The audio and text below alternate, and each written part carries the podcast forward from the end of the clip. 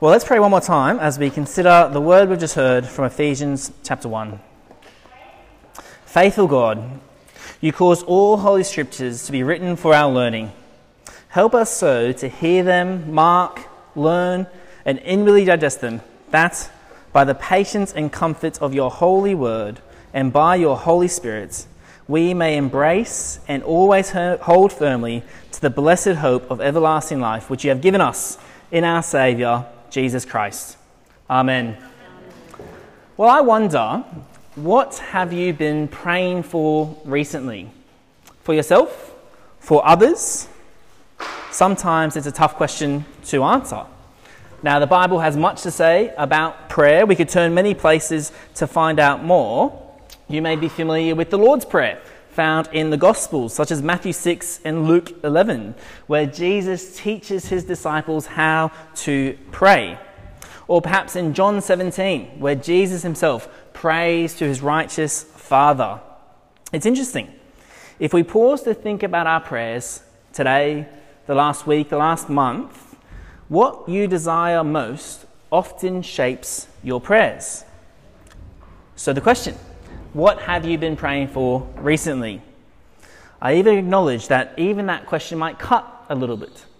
Uh, we don't often talk about prayer topics, it's personal. For some of us, it might even be a source of guilt. I wish I could pray more. I wish I knew how to pray. I wish there was a silver bullet. I know I have thought that at times. And today, I don't want to guilt trip anyone to praying more, nor do I have 10 tips to be a good prayer, or to hold myself up as a good prayer, or to provide a silver bullet. I don't think one exists. But today, I am going to give us a picture to encourage us to pray. And to do this, we'll stay in the second half of Ephesians chapter 1, where we gain an insight into the prayer life of the Apostle Paul. In doing so, I hope that we get a glimpse into Paul's desires for the Christians in Ephesus in this letter that he is writing to them. So, starting in Ephesians chapter 1, verse 15, we read, For this reason. Now, pause there. It's going to be a long sermon. No, it's not going to be a long sermon. Uh, what's the reason, Paul? Well, when we see for in the Bible, therefore, for, we pause and we go backwards. Uh, what's the reason? Well, it's just, far, just prior. In verses 3 to 14, the reason is outlined. Paul has been outlining God's sovereignty, especially in redemption, and it reaches its climax in verses 13 and 14. I'll read that for us now. This is the reason. In him you also, when you heard the word of truth, the gospel of your salvation, and believed in him, were sealed with the promised Holy Spirit who is the guarantee of our inheritance until we acquire possession of it to the praise of his glory. You see, it's a remarkable reason. God has been gracious towards the Ephesians. They have heard and believed the gospel. They have been sealed by the Spirit, brought into God's plans that are summed up in Christ. And because Paul's attention has been given to the Ephesians, Paul has adored what God has done for them, he now moves to asking. And prayer is very much that it's simply asking God to do what He has promised He will do. Tim Keller writes, very helpfully, to pray is to accept that we are and always will be wholly dependent on God for everything. And when we pray, we are acknowledging that who God is. We are acknowledging who He is. We are acknowledging that He is sovereign, that He is in charge of the world, and that He invites us to ask Him. This afternoon, we'll consider three prayer points from the Apostle Paul for the Ephesians. The first prayer point for the Ephesians is for them to know God. Point one, to know God. Ephesians 1, verse 17, it says, that the God of our Lord Jesus Christ, the Father of glory, may give you the spirit of wisdom and of revelation in the knowledge of Him.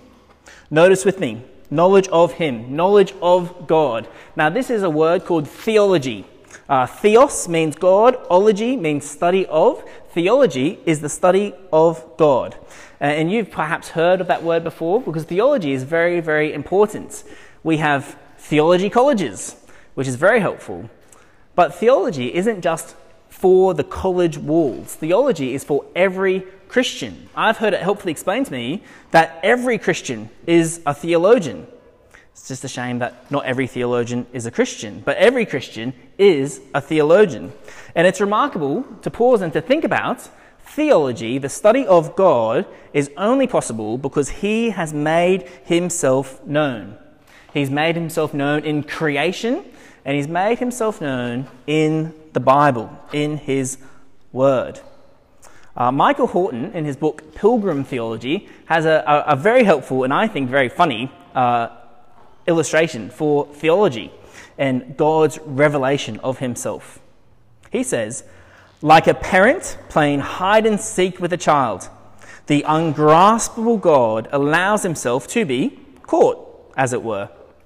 In creation as well as redemption, God is always the initiator. He is never revealed passively, like someone who is caught changing their clothes without the blinds being drawn. No, no. God makes himself known on his own terms, when, where, and how he chooses. God can be the object of our knowledge only if he has revealed himself to us, and therefore, consequently, theology can exist. Knowledge of God starts and ends in his word, the Bible. God reveals himself to us in the Bible by his Spirit. And if you're familiar with the Bible, the idea of knowing God is really, really important. In John chapter 17, it says, And this is eternal life, that you, um, that they know you, God, the only true God, and Jesus Christ, whom you have sent. Knowledge of God is very, very important. So it's no wonder that Paul's desire for the, Ephesians, for the Ephesian Christians was in verse 17 that they may have the spirit of wisdom of revelation, they may know God. Now, it's important just to slow down there and note that it's important for us that we believe in a triune God God the Father, God the Son, God the Holy Spirit. And we learn from these verses that we actually need the Spirit's help to illuminate the Bible. The Holy Spirit makes sense of God's words for us so that we and the Ephesians may know God. So, like Paul, we too should pray and ask God to reveal himself through us through his Spirit by his word. Knowledge of God is very, very important. And that's why at Christ our refuge, if you've heard our mission statement before, it is know Christ. It's the first thing. Love the church and serve the city. So we aim to, to know Christ as we gather today. But we also aim to know Christ as we gather in our home groups. And very excitingly, uh, as we move forward as a church, we're, we're thinking and planning a way to know Christ as a part of our daily grace. Each day, knowing Christ all the more. Stay tuned for what that looks like. Uh, but let's be a church that continues to know Christ. So, therefore, let's be a church that prays to know Him. J.I. Packer says, once you become aware that the main business that you are here for is to know God, most of life's problems fall into place of their own accord. First prayer point knowledge of God. Paul's second prayer point for the Ephesians is for them to know hope. Now, before we get to the verses, today, people have a lot of misdirected hope, misdirected trust in things, and no realistic hope for the future. People are often left feeling hopelessness. And I think the absence of hope is one of the reasons why so many people, sadly, are hiding, escaping from reality in this world, perhaps hiding in, in work, hiding in sexual excitement online, hiding in the constant rolling of entertainment, dulling our senses through whatever means, and so on. Paul prays that his readers will know hope, to be confident with hope. We see this in verse 18. Having the eyes of your hearts enlightened, that you may know what is the hope to which he has called you, what are the riches of his glorious inheritance to, in the saints. It's important to understand that, that so often in our life, God perhaps doesn't want to alter the circumstances that we find ourselves in. But he wants to alter the way that we view our circumstances. um, likewise, in the New Testament, there's no promise that Christians will avoid the brokenness of this world. Paul himself was in chains as he was writing this very letter. But rather, God wants us to alter the way that we see the circumstances in this world by, as it says in verse 18, changing our hearts. So Paul prays for their hearts to be enlightened, enlightened to see past the current circumstances to hope. Now, it's important that we don't confuse hope with optimism. Perhaps we all know someone who is just optimistic. No matter what happens to them, they are always optimistic, perhaps on the surface. Packer again writes Optimism wishes for the best without any guarantee. It's arriving, and it's often, often no more than a whistling in the dark. Christian hope, by contrast, is faith looking ahead to the fulfillment of the promises of God. As when the Anglican burial service enters the corpse, it says, In sure and certain hope of the resurrection to eternal life through our Lord Jesus Christ. Optimism is a wish without warrant. Christian hope is a certainty guaranteed by God Himself. Optimism reflects ignorance as to whether good things will actually ever come.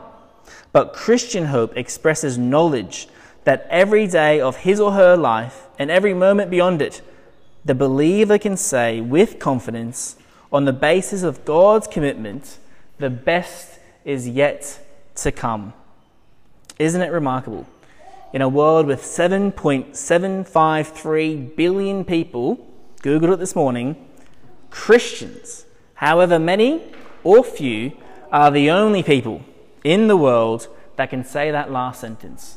The best is yet to come. In moments where things are going well, the best is yet to come.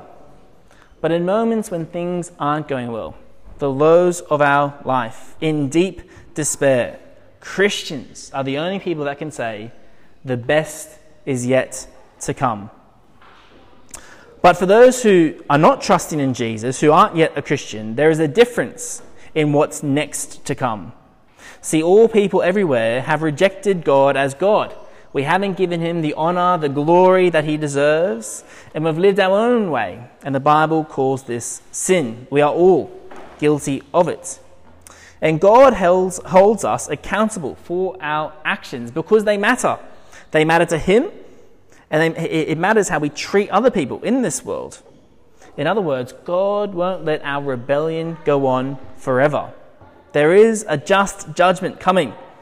We will one day stand before him and give an account. And it is a terrible thing to fall under the sentence of God's judgment. But because of Jesus' death on our, in our place, resurrection from the grave, those who put their trust in him, we can have a certain hope, a living hope. We can say the best is yet to come because Jesus is alive, showing us that sin, Satan, and death has been defeated and death does not have the last word. For those who trust in Jesus, the best is yet to come. Have you prepared yourself for this day? Do you want to be able to say, the best is yet to come? Then trust in Jesus, that you may know the hope to which he has called you, the riches of his glorious inheritance in the saints. But for those who are already trusting in Jesus, Let's be honest. Sometimes our life in this world feels hard. We can't escape the brokenness of this world. And it's important to say that Christians, we don't have to be happy 100% of the time. The Bible tells us about the brokenness, the sadness of this world. And while we are not surprised by the consequences of sin and so on, we can be saddened by it. And the call of Ephesians is never to be sad, but rather always to have hope. Whatever you are facing now, next week, next year, the reason for our hope isn't tied up to our current circumstances, but tied up to Jesus, who has risen from the grave, and he is our living hope. First prayer point, to know God. Second prayer point, to know hope. And the third and final prayer point for, from Paul to the Ephesians is to know God's power. Uh, in 2022, we rightly talk about God's love, God's mercy, God's grace, which, which is right, and we should keep doing that. But as, I, as I've reflected on this, sometimes we shy away from talking to people about God's power. I wonder why. It's quite clear that Ephesians chapter 1, Paul doesn't. In these verses, he piles up power words to express the immeasurable greatness of God's power toward believers. I'll read it out for us again. In verse 19, and what is the immeasurable greatness of his power toward us who believe, according to the working of his great might that he worked in Christ when he raised him from the dead and seated him at his right hand in the heavenly places, far above all rule and authority and power and dominion, and above every name that is named, not only in this age, but in the age to come and he put all things under his feet and gave him as a head over all things to the church, which is his body, the fullness of, of him who fills all in all.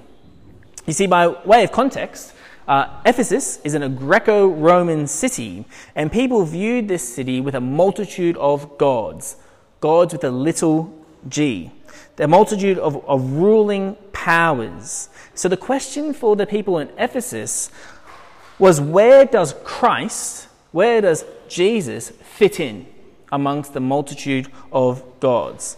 So Paul knew that it was essential to use these power words to show them just how much Christ isn't just another God with a little g, but he is the true and living God. He was supreme over all.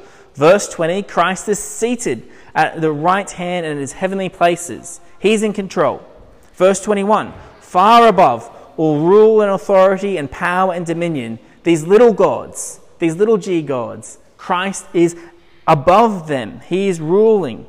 Verse 22 all things are under his feet. What a position of power that Paul has painted there. Christ is above, is supreme over all. And it's remarkable that the Ephesians came to know that Jesus is Lord. And I want to slow down and think about the response of the Ephesians when they, when they acknowledge that Jesus is Lord. Elsewhere in the New Testament, in the book of Acts, which records the acts of, of Jesus' first followers in, in, in the first century, Paul visits Ephesians. It's actually helpful to read as we consider the letter to the Ephesians. But Acts chapter, no, Acts chapter 19, we can go and read it. But I'll read for us Acts chapter 19, verses 18 to 19. It says, also, many of those who were now believers came confessing and divulging their practices, and a number of those who had practiced magic, arts, brought their books together and burned them in sight of all. And they counted the value of all of them, and they found out it came to be 50,000 pieces of silver. And if we kept reading Acts chapter 19, we'd see that the people who, the silversmith, who was actually in charge of making statues and monuments to these false gods, he, he lost business. He had to change his career because there were so many people that had become Christian, and they understood that when you become a Christian, you, you say goodbye to the false gods, that the other practices that you were doing. Uh, for the parents in the room, but also for the, the big kids in the room, you might remember when you were a little child uh, the, the, the, new toy that you get. You see it at Kmart or at a birthday party, and it is the affection of your eye. You adore that toy. And the parents in the room might know that it lasts for exactly five minutes. And you take that toy home and you put it with the other pile of toys. And you play with others, you play with others, and so on. Think with me. What would it take for a child to throw out all their other toys? Just replace it with one toy. Is it possible? Only if it's a Buzz Lightyear. No, no, no. I would love to see a child throw away all other toys and replace it with one. Though I acknowledge it's a comical illustration, I hope you can see something of the important application for us as Christians. who worship Jesus as Lord. He is the object of our adoration, so much so that we turn away from the other things that we may be worshipping. Jesus is supreme over all. What are you worshipping right now? What do you think about when you have nothing else to think about? What do you even orientate your life decisions around? Like in Ephesus, where through the power of God, people turned away from worshipping idols, I think he can do it again in Brisbane. People turn away from whatever idol they're worshipping and bow down to Christ and worship Him alone. Does your life reflect that of Jesus' Lordship? There are all kinds of areas in our life, things that we might bow down to that need to change. Left to our own devices, we actually choose to worship created things rather than the creator of things. But there are areas in our life that we need to turn from and come under the lordship of Jesus. And this doesn't just happen one Sunday afternoon when it becomes aware to us, but it's actually a daily thing, a yearly thing, and so on. And we are weak to do this by ourselves. We need God's help. And that's why Paul prays, reminds us of God's great power. So, Paul's prayer points for this afternoon for the Christians in Ephesus for them to know God more, to know hope, and to know God's power. To conclude, I think these three prayer points are actually good things to pray for yourself. God, help me to know you better through your word by your spirit. God, help me to see hope, to know hope, to see past the current circumstance that I am facing. God, help me to know your power. Work within me Turn me away from the idols that I might be bowing down to. And indeed, we should learn from Paul how to pray for others in our family, in our church, in other churches, in our world. So, next time you are struggling to pray, not knowing how, not knowing the words to say, please do open up to chapter 1 of the Ephesians Draw your attention to all that God has done for you in the first 14 verses. Let it stir your affections. Let Jesus be the center of your adoration and your worship. And then use verse 15 to 23 in confidence that these are the kinds of prayers that for, for ourselves and for others that we need. Praying for people to know the privileges of knowing God knowing hope, and knowing God's power. Let's pray together.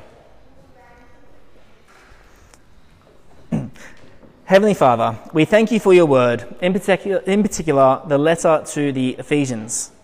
Like Paul, we praise you for all that you have done for us in Christ, adopting us as your children, making us heirs to eternal life through the gospel. We pray for everyone here that you may give us more knowledge of you. Enlighten us to know the hope which you have given to us, and to see your power towards us who believe. Thank you for the reminder that Jesus is risen from the dead, seated at your right hand, interceding for us, far above the rule of authority and power and dominion, in whom alone our salvation is. Amen.